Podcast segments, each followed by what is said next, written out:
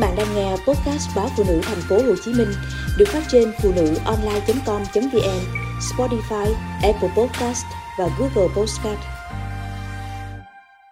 Hai lần kết hôn để rồi cô đơn lúc về già.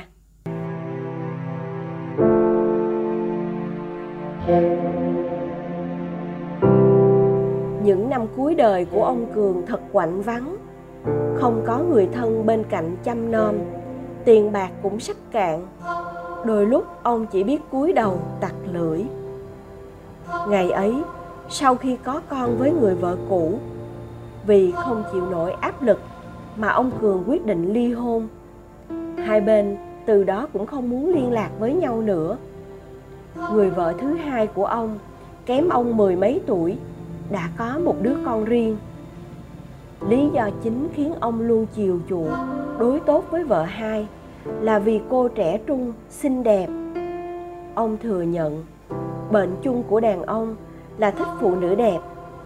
Ông luôn tự hào khi sánh bước bên người vợ mới của mình. Ngày ấy, ông cường đã từng nói với người vợ hai rằng ông muốn có thêm một đứa con. Nhưng cô vợ trẻ không đồng ý, nói rằng chỉ cần một đứa như bây giờ là ổn rồi nói rằng nó sẽ chăm sóc ông đến cuối đời. Đúng là đứa trẻ rất mến ông, gọi ba vô cùng thân thiết. Dần già, ông cũng từ bỏ luôn ý định cùng vợ hai sinh thêm đứa nữa.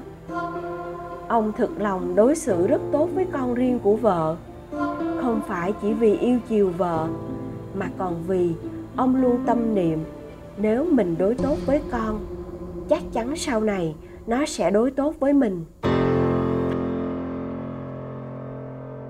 Thời gian trôi đi, từ khi đứa con riêng của vợ kết hôn, vợ ông thường bỏ mặt ông ở nhà, chuyển đến nhà con trai ở.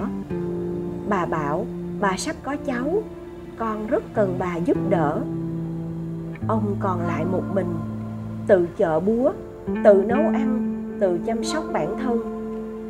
Những đêm lạnh lẽo ông cường lại nhớ lời khuyên của một người bạn năm xưa. Tái hôn là điều không dễ.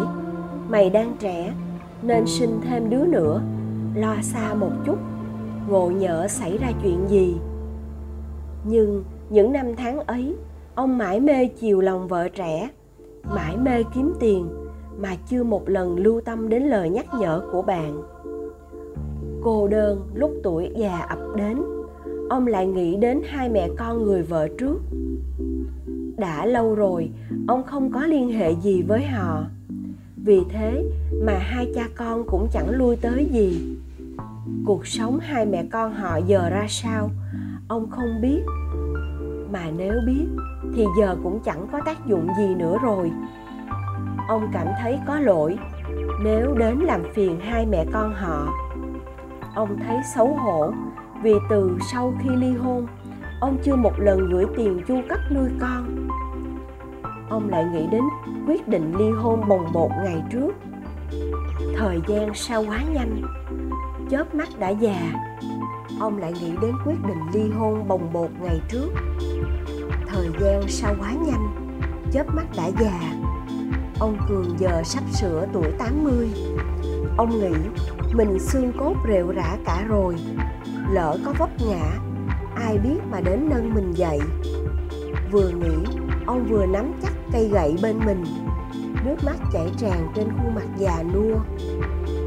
Một lần, nhân lúc con trai vợ hai đến thăm, ông ân cần. Ba già rồi, đi lại cũng không còn như xưa nữa. Con thường xuyên đến thăm ba nhé. Đứa con chặt lưỡi. Ba tự tìm một bảo mẫu đi à tiếng ba lúc này đã không còn giống tiếng ba thân thiết ngày xưa nữa rồi. Cuộc hôn nhân thứ hai, cuối cùng cũng chỉ là cuộc hôn nhân thứ hai. Không thể nào tốt đẹp như những gì ông từng nghĩ thời trai trẻ. Giá mà ông biết lo xa hơn, giá mà ông sống có trách nhiệm hơn. Giá mà, nhưng mọi chuyện đã quá muộn như cái tuổi của ông bây giờ vậy.